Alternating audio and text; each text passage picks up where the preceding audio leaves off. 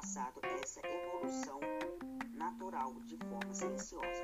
Alguns cientistas acreditam que o pangolim então, é o único mamífero com escamas tenha, escamas tenha sido um hospedeiro intermediário do